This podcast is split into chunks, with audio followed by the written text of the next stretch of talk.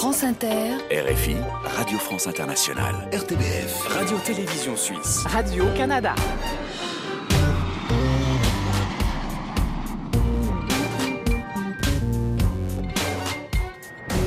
Bonjour à tous, soyez les bienvenus dans la librairie francophone estivale. Merci pour votre fidélité. C'est le neuvième et dernier épisode de cette sixième saison pour ce grand voyage à travers les cultures du monde. Un dernier voyage et une grande séquence spéciale rentrée littéraire. Voici le sommaire de cette édition. Aujourd'hui dans le club francophone, les critiques littéraires de la presse écrite suisse, belge, canadienne et française vous décryptent les nouveautés et les livres qui vont faire parler d'eux en cette rentrée. Nous irons en Inde avec Ananda Devi et dans un temple tamoul de la Réunion pour le voyage estival. Et nous recevrons l'écrivaine Léonora Miano qui vous racontera son exil et son accueil en France dans le réseau de l'aide sociale, l'un des romans les plus attendus de cette saison. Sans oublier nos séquences habituelles et un petit cadeau sonore en fin d'émission. Tout cela, comme d'habitude, dans une ambiance très musicale. Installez-vous, le voyage commence. La librairie francophone estivale. Emmanuel Kérad. Et on démarre cette émission avec La Confidence. Cet été, neuf personnalités vous ont raconté une anecdote personnelle jamais racontée dans les médias. Si vous en avez manqué, vous pouvez les écouter en podcast Balado Diffusion. Aujourd'hui, c'est l'écrivain Philippe Jaénada qui vous fait sa confidence depuis Morges en Suisse. Il y a dix jours, j'ai eu des analyses de sang apocalyptiques. Ah bon? Donc euh, il faut que je fasse très attention à la nourriture, à l'alcool. Et, ça. et je me dis, je vais faire l'inverse de ce que je fais depuis 20 ans. Les salons du livre vont me servir à justement ne pas boire, ne pas manger. Je vais éviter tous les cocktails, les repas officiels, je rentre à l'hôtel tôt, etc. Donc, je vais à mon stand pour signer des livres. Je me dis, qu'est-ce qui va m'arriver? Qu'est-ce qui peut m'arriver dans les 10 minutes que je vais raconter à Emmanuel Kérad? Je sors pour venir ici, j'entends Monsieur Jainada, Monsieur Jainada. Une femme euh, charmante trottine vers moi et me met dans les bras une grande bouteille de whisky ah. en me disant, euh, j'ai, ah, je sais plus ce qu'elle m'a dit, j'ai adoré votre dernier livre, voilà, je voulais vous faire plaisir, je sais que vous aimez le talala. Donc là, en ce moment, dans mon sac, j'ai la bouteille de whisky, c'est-à-dire que par exemple, ce soir, je vais rentrer sagement à l'hôtel à 9h30 pour surtout éviter les repas officiels, avec ma bouteille de whisky tout seul. C'est là qu'on va voir si j'ai de la volonté, de la force de caractère ou pas. Et alors, comment vous voyez les choses? Euh, je crois que j'ai peu de volonté et une force de caractère à peu près nulle. Donc rendez-vous demain, si vous voulez, on fait un petit point demain pour savoir comment va ma bouteille. On fera ça. C'est un bon whisky ou pas? C'est celui que je préfère. Je, ah, bah prends soin de citer la marque dans mes livres pour que les gens m'en offrent. Ah, et ça a marché pile aujourd'hui où il fallait pas. Bon, bah c'est mal barré comme on dit. C'est mal barré ou plutôt très bien barré. Adieu la sagesse et les choses raisonnables.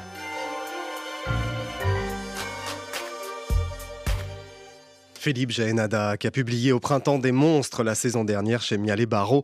Et nous serons au festival Le Livre sur les quais à Morges la semaine prochaine en public pour la première librairie francophone de l'année.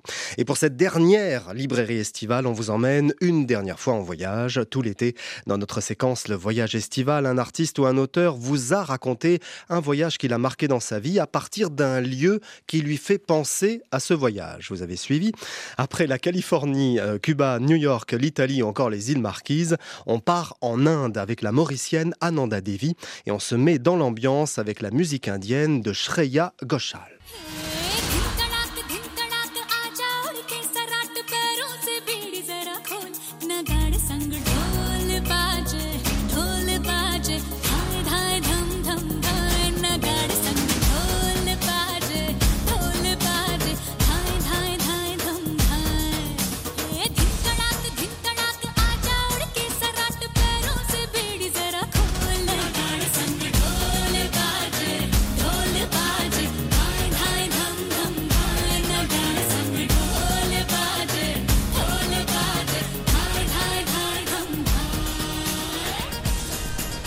Le voyage estival avec Ananda Devi depuis la Réunion devant un temple, le temple Mahakarli au centre de Saint-Pierre. Bonjour Ananda. Bonjour. Comment allez-vous? Ça va très très bien, très heureuse d'être à la Réunion. Alors on va voyager avec vous.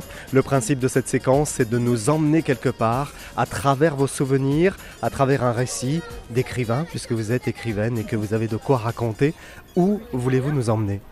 Alors, euh, puisque nous sommes devant un temple euh, tamoul, je vais vous emmener à Pondichéry, en Inde, qui est une, ville très étrange parce qu'elle est en partie chaotique comme toutes les villes indiennes.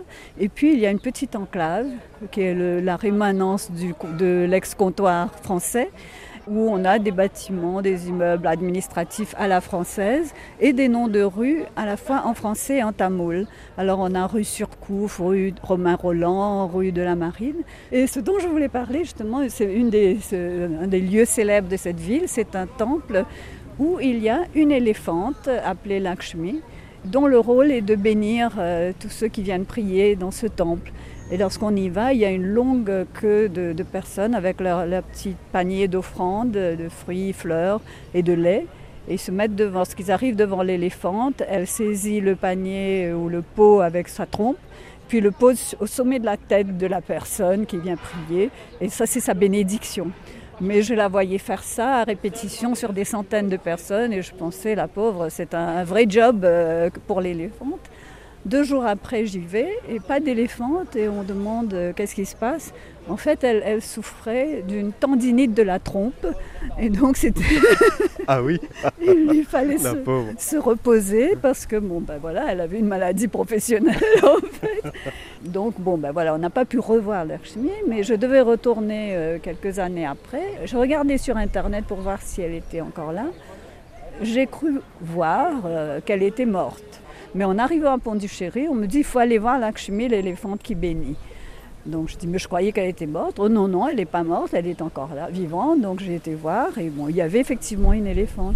Et je me suis demandé, alors prosaïquement, elle est sans doute morte et puis ils ont formé une autre euh, à prendre sa place, ou alors de manière plus littéraire ou poétique, je me suis dit peut-être qu'il y avait une réincarnation de Lakshmi périodique qui arrive et qui prend sa place et qui poursuit son travail de, bénisseuse euh, dans ce temple de Pondichéry.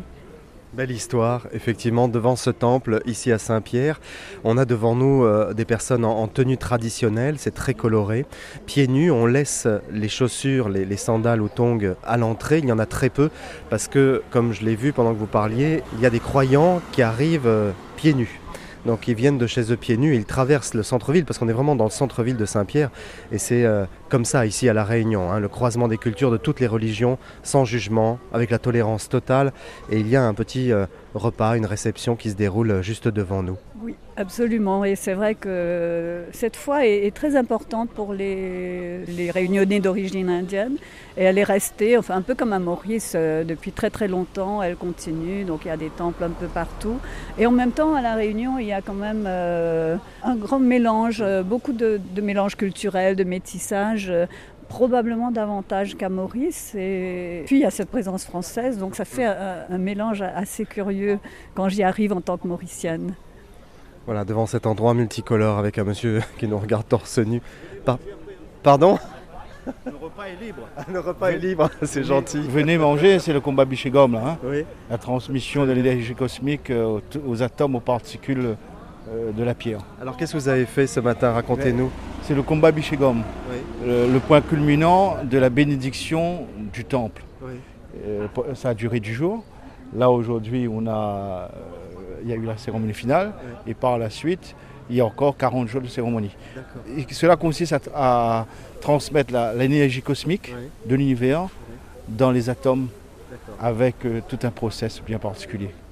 Très bien. Et après un repas est offert. Un repas est offert et ça, il n'y a pas de cérémonie s'il n'y a pas de partage. Les enfants sont magnifiques. Vous êtes en tenue traditionnelle vous-même avec un bleu éclatant. C'est sublime. Quel est votre prénom? Krishna, Krishna d'amour, ça ne s'invente pas. Oui, c'est vraiment votre prénom? C'est mon prénom Krishna et d'amour mon nom, famille. Ah oui, d'accord. Krishna d'amour. On Merci. dit souvent que je suis un pléonasme. Mais vous pouvez rentrer, petit- des petits bonbons. Alors on ne un, on un petit bonbon. Bah, venez, venez, venez, venez. Attendez, on enlève nos chaussures alors.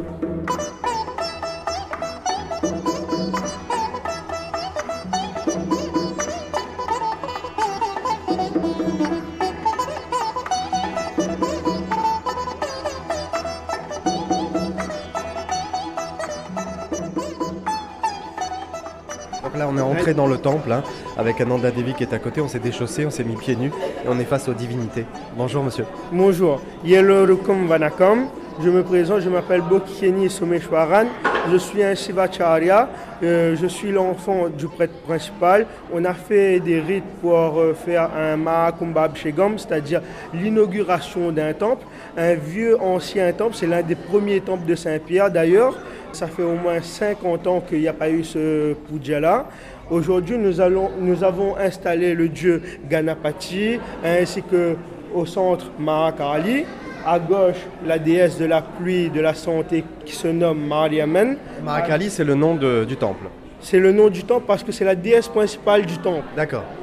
Et à droite, il y a la déesse Panjali, c'est-à-dire Draupadi, qui est l'héroïne du Mahabharata. Pourquoi euh, certains d'entre vous sont habillés en tenue traditionnelle et certains sont torse nu? Nous, on est torse nu parce qu'on effectue le puja, on est comme des brahmanes, on est des shivacharya. Et quand on est devant Dieu, quand on effectue le puja en tant qu'officiant, on ne peut pas se permettre d'être euh, en tenue normale, comme tout le monde, parce qu'on doit pouvoir ressentir les éléments, comme le feu, l'air, l'eau, l'espace-temps, tout ça. Se libérer de toute charge matérielle, en fait. Voilà. Et donc ceux qui viennent peuvent être torse nu Non, ils sont obligés d'être habillés. Euh, c'est le... Euh, le temple, c'est un truc libre. Oui, chacun Tu fait ce qu'il veut. être euh, torse nu, mais ça dépend pour qui. Pour un garçon, s'il vient torse nu, c'est bon, mais une dame, euh, non. Non, mais ça, bien sûr. Pas bien sûr, en même Mais temps. par contre, pour les dames, il y y, a des tenues strictes, c'est-à-dire être bien couvert, Ah oui. avoir un- une grande chemise euh, manche longue et un jean. Ou sinon être habillé en punjabi et pour les hommes en kulta. Ah, c'est vrai, Nanda, vous êtes souvent euh, habillé en jean avec une chemise à manches très longues, vous. C'est vrai? Exactement. Vous oui. avez gardé ça, en fait? Euh, sans, le vouloir ou c'est votre Oui, style?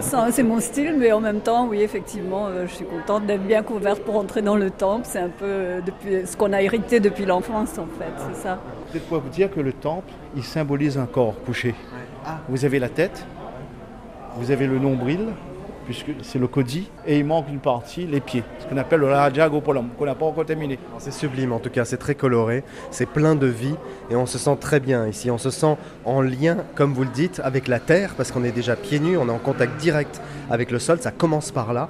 Et en plus, il y a cet aspect presque cosmique, presque universel au final, même si on n'est pas de votre croyant, de vos croyances, de votre religion, on est accepté on se sent bien. C'est l'élévation vers, vers le ciel, vers l'univers. L'extase, c'est un moment, c'est une période que quand on y vient, on se sent libéré parce que le temple n'est pas été fait pour avoir la dictature, mais pour être bien en soi-même. Merci beaucoup. Merci à vous. Merci, Merci à je reviendrai vous voir Ah oui, et on viendra manger avec vous, partager avec vous. À bientôt. À bientôt. Merci. Merci Ananda Devi. Merci. La librairie francophone estivale. Longtemps, je me suis couché de bonne heure. Et on passe à notre petit questionnaire de Proust francophone que vous avez entendu toute cette saison. Séquence empruntée à la version télé de la librairie francophone à découvrir chaque mois sur TV5 Monde, RTS 2, RTBF La 3 et ici RTV de Radio-Canada. La reprise, ce sera fin septembre pour une cinquième saison. Aujourd'hui, c'est la poétesse Denise Deshôtels qui est dans notre questionnaire de Proust, auteur cette année de L'angle noir de la joie.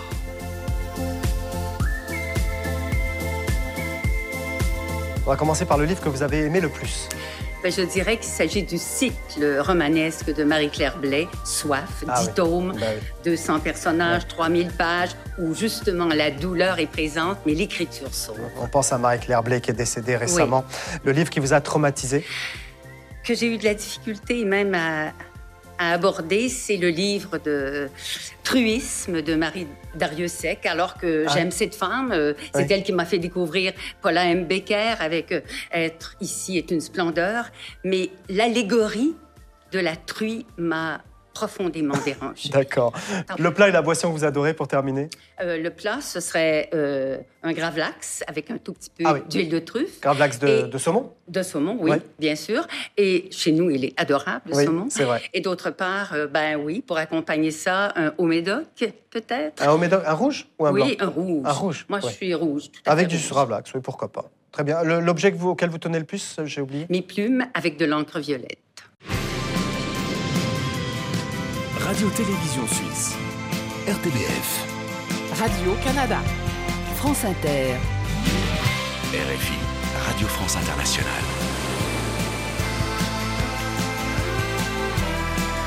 La librairie francophone estivale. Emmanuel Guérard. Et voici le club francophone spécial rentrée littéraire. Quatre journalistes de la presse francophone sont avec nous pour faire un premier tour d'horizon. Jean-Claude Van Troyen est responsable des livres du soir au journal Le Soir en Belgique. Bonjour Jean-Claude. Bonjour Emmanuel. Lisbeth Kouchoumov est journaliste littéraire au journal Le Temps en Suisse. Bonjour Lisbeth. Bonjour. Et bonjour Manon Dumay. Bonjour Emmanuel. Vous êtes responsable des contenus Lire au journal Le Devoir au Québec. Et enfin, Grégoire Leménager, directeur adjoint de la rédaction de l'Obs. Bonjour Grégoire. Bonjour Emmanuel. On va commencer par vous. Tiens, rentrée littéraire très française en général. C'est vrai que souvent au Québec, ça se décale un petit peu. En Suisse et en Belgique, c'est un peu dans le mouvement. Mais c'est vrai que les Français sont très représentés. Quels sont les auteurs attendus? Celle dont on parle énormément, c'est Virginie Despentes qui a publié un livre qui s'annonçait euh, très violent, puisqu'il s'intitule Cher connard, qui est publié chez Grasset. Et c'est une belle surprise qui est assez saluée. En tout cas, nous, à l'Obs, on, on, on, a, vraiment beaucoup aimé ce livre. C'est un roman épistolaire entre euh, un écrivain. Euh, un peu à la ramasse, qui a eu un petit succès, et une grande actrice qui ressemble beaucoup à Béatrice Dalle. Les deux ont la cinquantaine, ils ont des problèmes de drogue. Au début, ils s'insultent. Mmh, mmh. Le type a. Enfin, bon, il y a toute une réflexion sur la question de MeToo, de la dénonciation, des, des types qui se comportent mal avec des filles, etc. Mmh. Pas très original, c'est ça? Alors, c'est pas très original, c'est-à-dire que c'est un thème dont on nous a beaucoup, bah beaucoup, oui. beaucoup parlé ces dernières années, dont Virginie Despentes elle-même a beaucoup parlé. Et ce qui est assez intéressant dans sa démarche, si vous voulez, c'est qu'elle pose la question de savoir, bon, et après, qu'est-ce qu'on fait, quoi? Et comment on peut se réconcilier et comment on peut repartir sur des bonnes bases, etc. Non, ça vous a plu au final ou... Ah oui, oui, oui, oui, oui, oui, ça, oui, oui, ça m'a plu. Bon, Virginie Despentes, qui d'autres Sont attendus, hein, sont attendus. C'est vraiment qu'on attendait. Alors, qui un, sont... qui, un, qui, me semble-t-il, est attendu. Je suis à la fois très bien placé et mal placé pour en parler. C'est Emmanuel Carrère qui rassemble ah bah des chroniques qu'il a suivies pour l'Obs toute l'année dernière et qu'il a augmenté, qu'il a retravaillé, ce qui forme un livre qui s'appelle V13. Donc Pendant les attentats. Le procès des attentats du 13 novembre. Alain Mabankou, que je suis Mhm. toujours, Ouais, euh, ouais. qui raconte l'histoire d'un mort très vivant qui se balade dans, dans sa ville natale, sachant que Mabankou lui-même ne peut pas tellement remettre les pieds au Congo-Brazzaville depuis Mhm, 10 ans. mhm. C'est assez intéressant et touchant. Enfin voilà, bon, il y, a- bon, il y en a d'autres, naturellement. Mais Très bien, on va aller en Belgique. hein. On va voir comment ça se passe en Belgique. Jean-Claude Van Troyen, vous attendez qui, vous? Moi, j'entendais Lucas Belvaux. Eh ben oui, Alors, euh, grand cinéaste qui publie son premier roman. son premier roman qui s'appelle Les Tourmentés et que moi je trouve assez réussi. C'est une euh, chasse à l'homme, si vous voulez. Quoi. Skender est un, est un tueur quelque part après avoir été à la Légion. Euh, maintenant, il est employé pour aller éliminer quelques adversaires. Et voilà, on lui propose d'être le gibier d'une chasse à l'homme. Et comme lui est assez désemparé et qu'il n'a plus de fric pour euh, sa femme, son fils, euh, eh bien, il se dit pourquoi pas. Ouais. Et je trouve que c'est très très réussi avec une façon de dialoguer, une façon d'argumenter qui est peut-être assez cinématographique quelque part. Oui, c'est un peu ça. Oui, c'est très fin, effectivement, comme toujours hein, chez Lucas Belvaux. Lucas Belvaux qui sera dans la librairie francophone pour la première de la saison la semaine prochaine. Euh, Lisbeth euh, Kouchoumov, euh, vous, vous êtes journaliste en Suisse, je le répète, au journal Le Temps. Qu'attendez-vous en Suisse? Quel auteur attendiez-vous? On attend Gabriela Zalapi, qui avait vraiment euh, euh, marqué les esprits il y a deux ans avec euh, Antonia. Elle poursuit l'exploration de sa famille cosmopolite avec Willibald. Mhm. Autre autrice, c'est Corinne de Sarzan, Ah oui. qui, qui mérite vraiment d'être euh, plus euh, en lumière et qui vient avec un, un portrait de Winston Churchill Qui est génial. qui s'appelle absolument, Ouais. qui s'appelle Un Noël avec euh, Winston. Oui. Et puis je terminerai aussi avec euh, Monica Sabolo qui Eh oui. vient là euh, avec La vie clandestine qui se passe en partie à Genève. Un livre très étonnant où elle croise son histoire personnelle et les traumas de son enfance avec euh, une exploration euh, d'action euh, directe. Voilà, le mouvement Action Directe avec la vie clandestine. Ça fait penser au livre de Vanessa Schneider, hein, la saison passée, où elle parlait aussi du mouvement Action Directe, mais c'est tout autre chose. Monica Sabolo et Corinne de Sarzan, nous l'aurons aussi la semaine prochaine dans la librairie francophone à Morges. Merci beaucoup Lisbeth. On va partir au Québec, au journal Le Devoir avec Manon Dumay. Quels sont les auteurs qui sont attendus au Québec cette saison?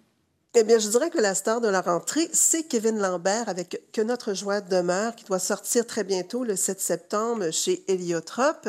Donc, vous, connaissez sans doute Kevin Lambert parce que sa fiction syndicale, qui s'appelait au Québec Querelle de Robert Val, qui était très inspirée d'un certain Jean Genet, et qui est sorti sous le titre Querelle en France, donc l'année dernière ou l'année d'avant. Et donc, il est de retour avec un, roman qui est hanté par le, le capitalisme. il est question beaucoup d'embauche bourgeoisement. Euh, ça tourne autour d'une architecte émérite qui veut transformer Montréal. Et je dirais que le souffle de ce roman-là évoque beaucoup celui de la regrettée Marie-Claire Blais. Ah à titre d'exemple, la première phrase court sur deux pages. Donc, ah il faut avoir du souffle. Oui, c'est ça, c'est Marie-Claire Blais. c'est très Marie-Claire Blais. Bon, un autre auteur euh, tête d'affiche, comme on dit, qui est attendu dans les mois qui arrivent, peut-être euh, ben, d'ici octobre-novembre. Ben alors voilà, ben, parlons de Marie-Claire Blais. Elle est décédée le 30 novembre mhm. dernier. Et elle écrivait le douzième, euh, ce qui devait être le douzième roman du cycle Soif. Donc, on publie le livre inachevé euh, qui s'intitule Agostino ou l'illumination, donc où on retrouve l'écrivain Agostino qui est maintenant devenu travailleur humanitaire auprès des plus démunis. On va le retrouver notamment en Inde. Donc, ça sort le 27 septembre. D'accord. Chez Boréal, je euh, suppose son éditeur historique. Et aussi, bon, euh, on ne peut pas passer à côté de notre cher euh, Michel Tremblay. Eh bien oui, j'allais dire. Et Michel, alors, qu'est-ce qui sort cette année et ce cher Michel, ben oui, Michel, C'est un peu la euh, Mélino tombe, en fait, du Québec, hein, Michel Tremblay. Hein. Chaque année, il sort un livre.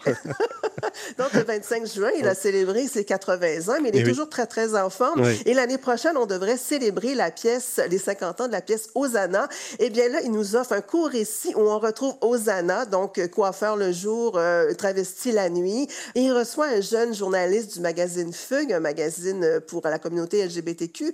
Et donc, il lui raconte son passé, mais l'entrevue est tellement palpitante que l'entrevue va durer une semaine. Ne dites pas tout, ne dites pas tout. On salue Michel Tremblay, que l'on aime beaucoup dans cette émission. On va retourner en Belgique avec Jean-Claude Van Troyen au journal Le Soir. Il y a une auteure euh, que vous attendez sans doute, c'est Emmanuel Pirotte, non? Oui, Emmanuel Pirotte avec Les Reines au Cherche Midi, qui est son éditeur euh, chez qui elle revient, mhm. après avoir passé chez d'autres. Je ne l'ai pas encore lu, mais euh, j'en attends beaucoup, puisque c'est une, euh, une dystopie avec les femmes au pouvoir. Donc ça peut être très très intéressant, et avec son art de la narration, je crois que ça peut être vraiment très, un très bon roman.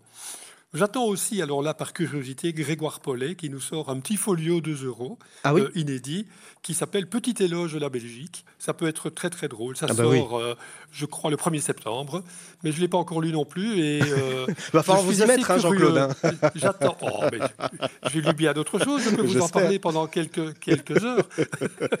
je plaisante. Je plaisante. En tout cas, effectivement, Grégoire Paulet, c'est un auteur qu'on suit depuis ses débuts dans l'émission. On l'aime beaucoup. On aura l'occasion, évidemment, d'en reparler dans la librairie francophone. Un autre petit coup de cœur, peut-être un coup de cœur, allez Jean-Claude. Ben, un coup de cœur, c'est Bérangère Cournu avec euh, Zizi Cabane, qui est un, roman euh, poétique, merveilleux, euh, un peu fantastique, mhm. et qui donne de la joie, alors que c'est un roman dramatique, puisque c'est une femme qui disparaît, et c'est sa famille qui cherche après elle. Bon, merci. Voilà un roman qui fait du bien, comme ça, c'est agréable. C'est important, un roman qui fait du bien. Rappelez le titre et le nom de l'auteur. Bérangère Cournu, Zizi Cabane, au tripode. Voilà, ça fait beaucoup rire Léonora Miano, je ne sais pas pourquoi. Mais qu'est-ce qui se passe, Léonora? Bonjour, Léonora. Zizi Cabane, le tripode, tout ça Oui. Je ne sais pas, mais je, trouve qu'il y a un côté, euh, un côté un peu enfantin, un côté euh, blague, blague de gosse dans, dans ce titre. C'est un peu ça, il y a un côté enfantin, Jean-Claude? Alors que le roman n'a pas du tout l'air d'être ça. non, mais il y a un côté enfantin dans la façon d'écrire ce roman, en effet. Ah, il y a un côté très très poétique, mais très enfantin aussi. bon, parfait. Merci beaucoup, Jean-Claude Van Troyen. Je rappelle que vous êtes responsable des livres du soir au journal Le Soir. Allez, on va aller du côté de la Suisse avec euh, Lisbeth Kochoumov, un coup de cœur pour vous en cette rentrée alors moi, mon coup de cœur, c'est Sa préférée de Sarah Jolien Fardel. C'est un premier roman, un premier roman qui dissèque en fait la, la violence au sein de la famille, euh, celle d'un père sur sa femme et ses deux filles. Et c'est la plus jeune euh, des deux qui parle, qui est la narratrice. Il y a une galerie de portraits de femmes qu'on garde vraiment en mémoire. Je pense que c'est les raisons qui font que ce premier roman euh, fait parler de lui déjà et, est en piste dans, plusieurs prix. Parfait, un premier roman, sa préférée, de Sarah Jolien-Fardel aux éditions Sabine Vespizer. Grégoire Leménager, votre coup de cœur de la rentrée à l'Obs oui, alors pour le coup, il n'y a, pas de fiction là-dedans. Euh, c'est pas extrêmement réjouissant, même s'il y a quelque chose d'extrêmement cinglant dans le ton. C'est un petit livre qui sort euh, le 8 septembre de Yegor Gran chez POL. Ça s'appelle Z comme zombie. Yegor, Gran, c'est un excellent écrivain, très ironique, qui a beaucoup d'humour, un humour très noir, comme ça, très grinçant. C'est le fils d'un dissident soviétique qui a passé pas mal de temps au goulag. Lui-même vit en France. Hein. il s'est exilé avec ses parents quand il était gamin, euh, mais il parle très bien russe et il a été vraiment dévasté par l'invasion de l'Ukraine. Et depuis le début de l'invasion de l'Ukraine, il scrute sur les réseaux sociaux les réactions des Russes. Son propos est de dire, bien sûr, que Poutine est un type abominable et qu'il a envahi l'Ukraine en dépit du bon sens et en dépit de toutes les lois.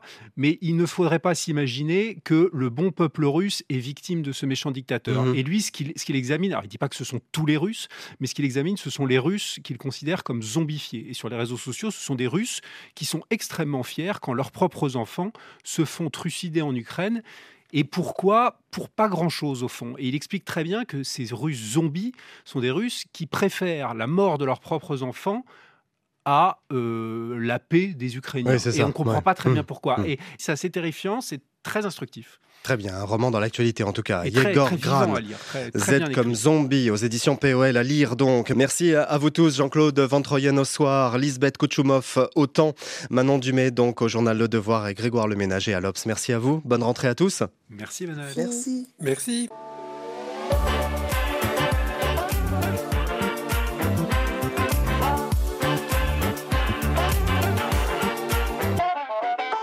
suivre l'un des romans francophones attendus de cette rentrée avec Léonora Miano. Elle raconte son exil et les conditions de son accueil social en France sans concession. Elle est en plateau avec nous. Avant cela, voici la chanteuse créole Leila Makala.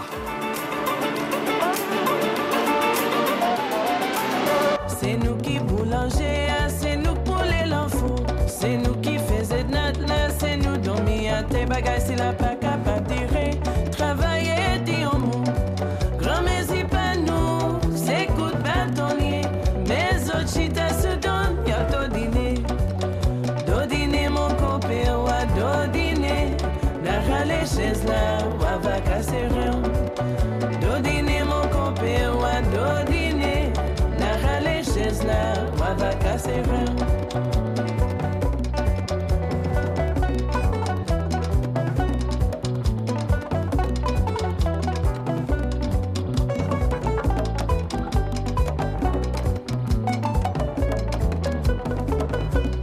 nous qui bœuf devant yo, c'est nous crains les cabouettes. C'est nous qui maman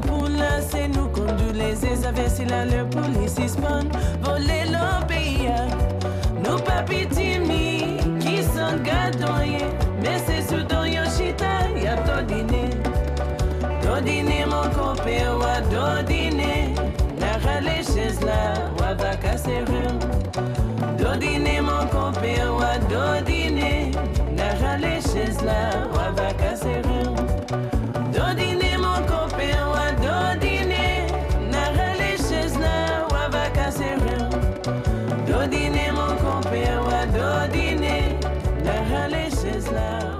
C'était Leila Makala avec Dodinine. La librairie francophone estivale. Emmanuel Kérad.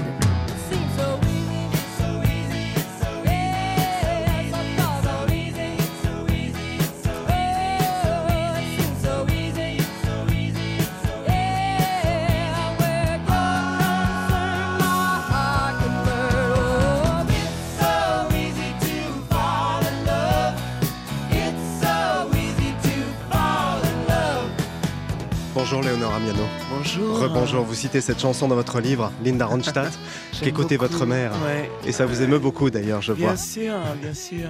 C'est la chanson de votre enfance. Elle fait partie de la bande son. Il y a eu beaucoup, beaucoup de musique dans mon enfance. Ouais, c'est vrai, vous en musique. citez quelques-unes d'ailleurs, Ouais, des chansons. Vous publiez Stardust aux éditions Grasset, un livre euh, écrit il y a plus de 20 ans qui raconte votre accueil dans un centre de réinsertion et d'hébergement d'urgence à Paris. Vous étiez jeune mère, sans domicile, sans titre de séjour. Vous l'avez retouché, vous l'avez un peu réécrit ce livre ou- Non, Paul, là, là, pour cette parution, non, ça fait à peu près euh, une quinzaine d'années que je n'y ai plus touché. Ah oui. J'y suis revenu beaucoup, mais je- ça, ça fait longtemps que j'y ai pas retouché et je- et j'en suis incapable. Alors il y a Je un prologue quand même. Oui. Vous racontez euh, ne pas avoir voulu le publier avant pour ne pas être euh, qualifié d'auteur cas social, je dirais, pour oui, je pense que j'aurais été euh, possiblement enfermé dans, dans cette expérience, dans cette aventure, hein, et je voulais pas, je voulais avoir gagné mes, euh, mes galons d'auteur à la régulière. Et, euh, Mhm. Oui, c'est ce que vous dites, ouais. Pourquoi vous le publiez aujourd'hui alors ce livre euh, qui a les défauts, je dirais, de sa jeunesse et de votre jeunesse, Léonora Miano? Ah, pour plein de raisons, parce que je suis en train de, de- de boucler ma cinquantième année, qu'il est temps de faire. euh, C'est la crise de la cinquantaine, Non, c'est pas la, la crise, c'est au contraire une entrée euh, heureuse dans la cinquantaine et en, en laissant der- derrière soi, euh, en se débarrassant des, des vieilles peaux mortes.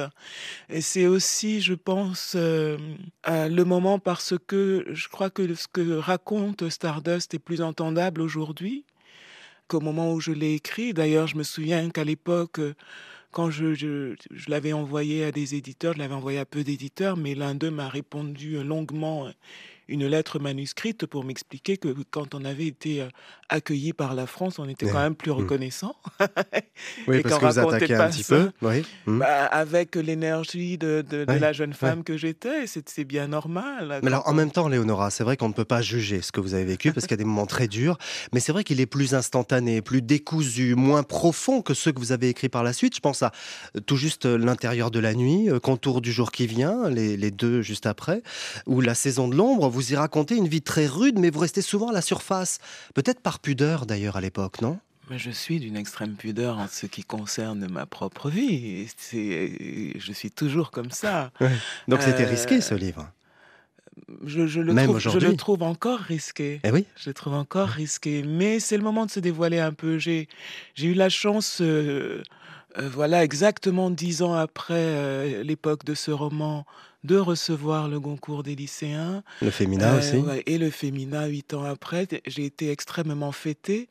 Et on me connaît peu pour autant. On sait Mm. peu ce qui m'a finalement attaché à ce pays. Vous dites à un moment, je n'ai plus rien à prouver. Ça m'a un peu marqué cette phrase-là. Dans le prologue, vous dites finalement, aujourd'hui, j'ai plus rien à prouver. Je Non, j'ai plus rien à prouver. Je pense euh, comme auteur. il y a- Ah oui, vous dites ça, ouais, vous le pensez Oui, ouais je pense, je pense vraiment ça. Et puis quand on arrive à 50 ans, en tout cas les filles, Ouais. je pense que de toute façon on s'en fout. Ah bon Les hommes, non on fout. Je sais pas. Les hommes sont un peu futiles et superficiels. Bah voyons. Non, mais les filles, elles s'en foutent un peu plus. Ah oui. Et euh, je pense que je n'ai plus rien à prouver dans le sens où les gens que j'ai pas convaincus, je ne les convaincrai pas. Hmm. C'est plié cette affaire-là. Donc on, on peut y aller. Et euh, pour ceux qui euh, m'aiment bien, ceux qui sont curieux, euh, il est normal et légitime qu'ils me connaissent Ouais. davantage. Et puis pour les autres, c'est bien aussi de dire, euh, de raconter que l'histoire, ça, ça peut commencer comme ça et se terminer par un féminin. C'est ça. Hmm. Alors vous parlez de cette jeune fille que vous étiez, Léonora Miano, et vous dites Ouais. J'ai pour elle une tendresse immense. Je la remercie de n'avoir pas mis fin à ses jours l'année de ses 30 ans. Ouais, parce que j'en- avais marre de la vie l'année de mes 30 ans. J'étais j'étais au bout du rouleau. Pourtant, c'était vraiment- bien après ces centres d'hébergement. Ouais, mais j'étais. eh Oui, mais la, la- la- la galère a duré bien dix ans encore. hein. Ouais. Mm. Quand j'ai signé mon contrat pour l'intérieur de la nuit, j'étais chômeuse en fin de droit. hein. Mm. Donc je connais par cœur euh, le, le- voilà ces, ces parcours de réinsertion et qui sont euh, aussi remplis de, de rechutes. hein. On s'en sort pas d'un coup tout de suite. Mm. C'est- C'est long. Alors cette jeune femme a, a donc eu un enfant avec un jeune garçon immature qu'elle se doit de quitter. Là aussi, on ne peut pas juger, mais c'est vrai qu'elle décide de partir, de prendre son enfant et de se mettre finalement en péril, parce qu'elle va se retrouver à la rue. Mais on y était déjà à la rue. À moitié On était dans des hôtels, on changeait d'hôtel presque tous les deux jours parce qu'on n'avait jamais de quoi payer l'hôtel quand on y entrait et qu'on le savait. Bon, de toute façon, on était déjà à la rue et je pense avoir fait le choix qui nous a permis d'en sortir. Vous l'avez jamais regretté ce choix-là? À aucun moment, ni aucun de mes choix. Je suis pas quelqu'un qui regrette beaucoup. Femme forte. Non, non, non, mais qui assume. Parce qu'on m'a élevé comme ça. Moi, je suis l'aîné hein, chez moi. On m'a appris quand tu fais des conneries, de toute façon, tu les as faites. On va jusqu'au bout, quoi. Voilà. Hmm. Alors, des hôtels miteux au centre d'hébergement, elle vit toutes les étapes de l'aide sociale. Et c'est dur, très dur, Léonora. L'aide sociale vous met face à votre échec, à votre détresse. Ce n'est jamais une aide psychologique, juste une aide matérielle, et encore. Oui, mais surtout dans les centres d'hébergement d'urgence, c'est fait pour ça. Il y a trop de monde pour qu'on s'intéresse euh, à l'histoire profonde de chacun. On n'a pas le temps et c'est pas la faute des gens qui y travaillent, c'est leur mission. Ils sont là pour s'occuper de l'urgence, pour trouver une solution assez euh, immédiate euh, et temporaire souvent à des problèmes assez graves. Donc euh, non, on n'a pas le temps de, de s'occuper psychologiquement des personnes dans un lieu comme celui-là. Vous écrivez quand il n'y a plus que les services sociaux qui te causent, tu sais que tu es un cas social. Tu parles d'insertion, tu as tout le temps les deux pieds dans la merde, tu t'enfonces. Et un peu plus loin, vous dites, la création de tels lieux a dû partir d'un bon sentiment. L'ennui avec les bons sentiments, c'est qu'ils peuvent être pervertis. Dans un monde où le dépassement du budget est le principal souci, l'efficacité des mesures n'est pas garantie. Oui, mais par la force des choses, puisque euh, malheureusement, on, on a un budget à gérer. Et ça, c'était il y a faut 15 pas- ans, hein, quand vous l'avez écrit, 15-20 dépasser. ans. Et peut-être c'est pire aujourd'hui. Eh oui. Peut-être c'est pire aujourd'hui parce que je pense qu'il y a moins d'argent pour euh, aider les gens et moins de patience. Euh, finalement, j'ai eu beaucoup de chance. J'ai eu beaucoup de chance parce que je suis arrivé dans une France qui avait encore euh, un peu de temps à consacrer à ces démunis, à ces marginaux. Même si évidemment, quand on est dans ces situations, on se trouve jamais assez aidé. hein. on ne trouve jamais que ce soit. Et puis, comme on est entouré de gens qui souffrent, non, on ne peut pas trouver que ce soit suffisant. Ça vous affecte énormément la douleur des autres, hein, quelquefois même plus que la vôtre. Il y a des cas d'ailleurs. hein. Oui, Avec ces jeunes sûr. femmes, vous en voyez mourir de... devant vous. Là aussi, vous êtes très pudique, vous ne racontez pas tout. Non, On aimerait en savez, savoir il en plus a- sur elle, mais c'est vrai que il vous, y en vous avait, gardez tel- ça il pour y en vous. avait tellement d'autres. je- Mm. J'en ai sélectionné quelques-unes Mm, pour mm. le texte et puis pour me débarrasser un petit peu d'un d'un trop-plein de, de la douleur des autres, justement. Certaines, d'ailleurs, de celles qui sont dans le livre, je les ai recroisées dans Paris et toujours dans des situations euh, très difficiles. Donc vraiment, moi, j'ai eu du bol. Euh, j'ai du bol. Bon, c'est une histoire de femmes, Léonora Miano, ce livre. Des femmes fortes, des femmes qui résistent. La résilience. Il y a un titre que vous avez choisi comme BO de votre roman. On vous a demandé quel titre pourrait illustrer votre livre et vous avez choisi Nene Cherry avec Woman.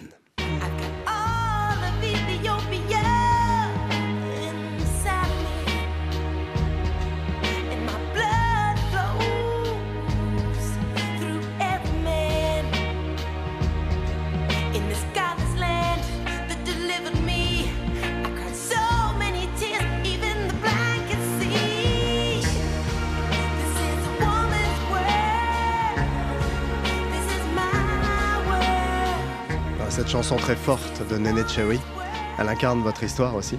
Elle l'incarne en grande partie et puis surtout, elle est sortie l'année où j'étais à Crimée. Elle est Mm. sortie juste... euh, Crimée, c'est le centre d'hébergement. Oui, le centre Mm. d'hébergement. Il se trouve 166 rue de Crimée pour les curieux.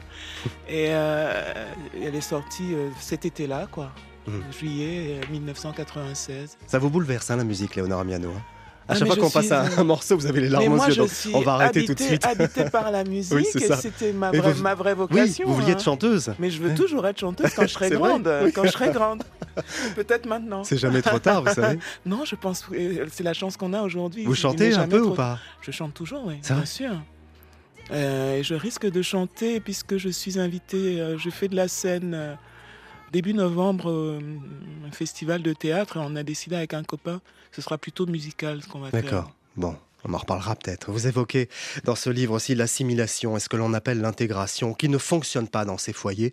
Toutes ces femmes portent leurs origines comme un étendard, dites-vous. Et même la langue française est influencée par la culture d'origine. Les mots n'ont parfois pas le même sens. Et vous en citez un euh, qui est très symbolique, marrant par exemple, qui veut dire énervant. Oui, dans la, dans la bouche de celle qu'il emploie euh, dans, dans la crèche de, de ce foyer.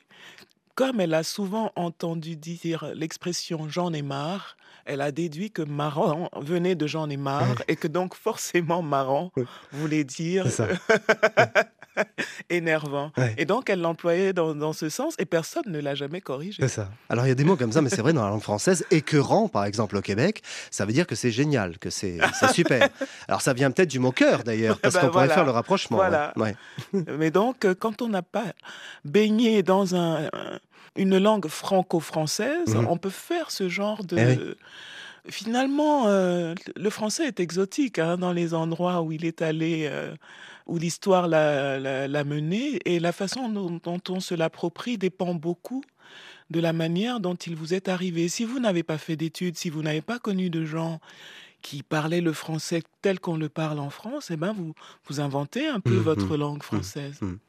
Cette jeune femme, euh, vous, Léonora Miano, donc elle porte sa fille avec elle à tous les sens du terme. Elle est toute petite. hein. Et Ouais, sa préoccupation, c'est d'essayer de ne pas lui transmettre cette misère. Ouais, c'est son obsession, ça. Elle s'en souvient pas et j'en suis très heureuse. Comment avez-vous fait ça?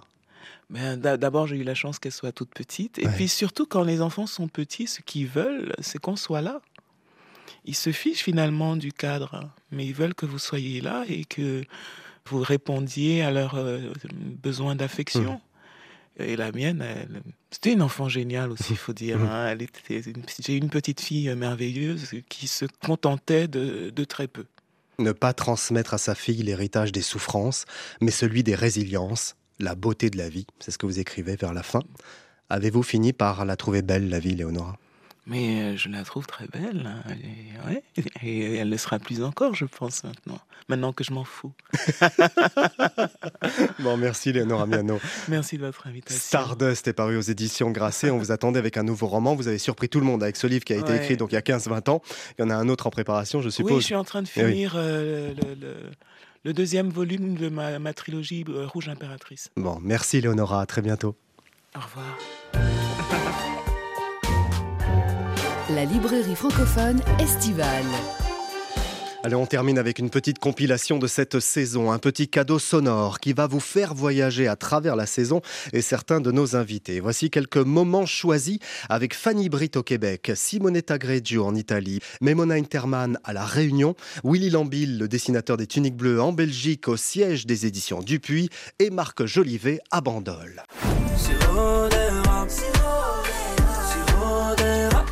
Bonjour Fanny Britt. Bonjour. Vous dites dans votre livre que l'érable produit un sucre tellement plus complexe et plus profond que le sucre blanc. Et moi j'ai envie de vous dire ça n'a absolument rien à voir. L'érable est magnifique, l'érable a du goût, l'érable a une saveur, a un bouquet, le sucre blanc, bon, ça sucre. Ben voilà, vous avez tout dit. Après, euh, je suis sûre que quelqu'un pourrait écrire des odes à la, à la canne à sucre, puis, mais c'est complètement un autre processus et surtout, le processus de l'érable, c'est celui qui ressemble tellement à la manière dont nous, on vit avec les saisons ici, qu'on peut comme pas s'en dissocier. Mais c'est vrai que pour moi, l'érable a comme... D'abord, il y a des variations dans les teintes, dans les goûts. Il y a quelque chose d'extraordinaire dans le fait de seulement faire réduire, réduire, réduire, réduire une eau et qu'il en sorte quelque chose d'aussi riche. Moi, je trouve ça, partir de- d'un matériau si simple, en fait.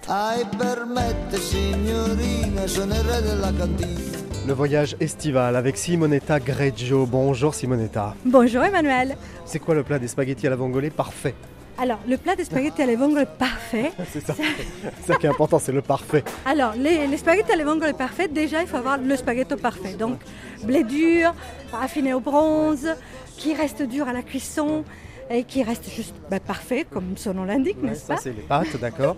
Et de l'huile d'olive sublime et des vongole, donc des palourdes parfaites aussi. Vous prenez vos palourdes, vous les faites un tout petit peu dégorger avec du gros sel et vous les mettez dans une casserole à feu très très bas, quasiment du bain-marie, pour qu'elles s'ouvrent. Mais les pauvres malheureuses, elles vont un peu mourir, euh, un peu euh, asphyxiées, quoi, parce qu'elles vont rendre toute leur eau et c'est en fait l'eau des palourdes qui fait les bonnes pâtes.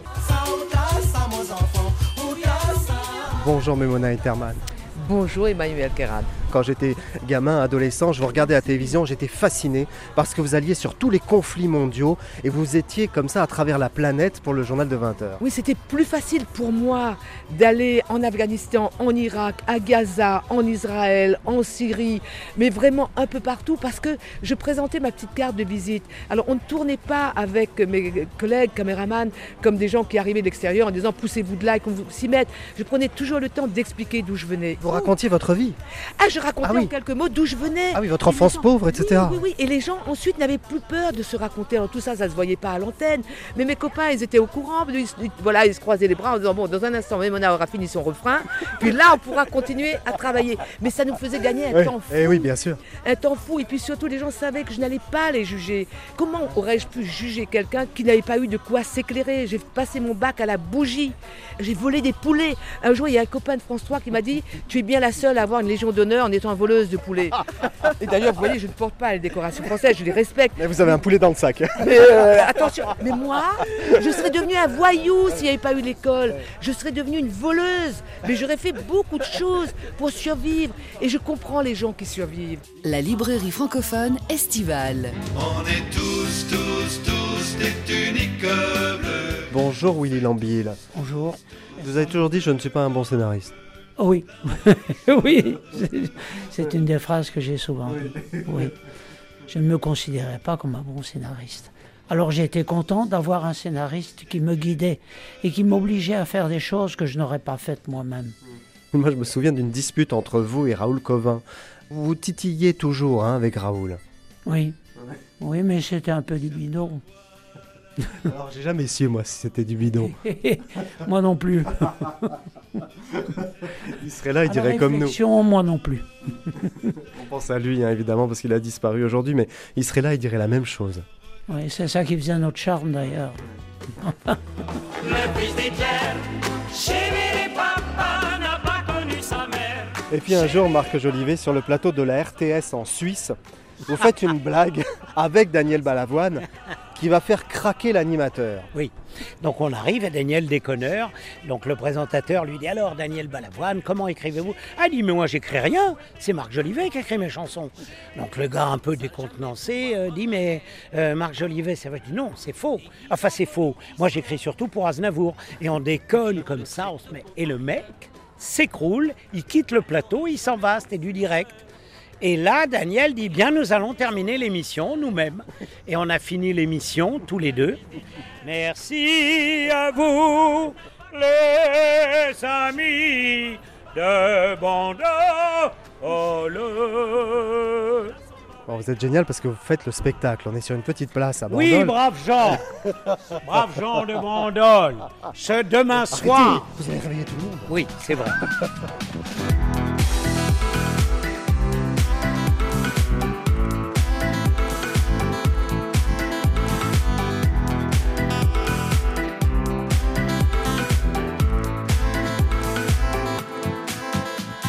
Un grand merci à tous les auteurs et artistes qui ont participé à cette saison. Ils sont nombreux. Vous pouvez retrouver tout le programme et toutes les émissions en podcast, balado diffusion sur notre site internet et sur toutes les plateformes d'écoute en ligne. On termine cette émission avec le bonus créole du cinéaste et auteur Mehdi Charef qui a publié cette année La Cité de mon père aux éditions Hors d'atteinte. Vous avez choisi un chanteur martiniquais, Mehdi. Oui, Sam Alpha. Sam Alpha que j'ai rencontré euh, au quartier latin.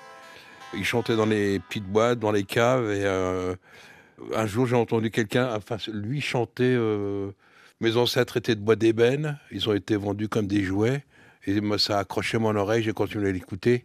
Et puis après, on est devenus copains, amis. Et je l'ai suivi, j'allais le voir quand il chantait quelque part.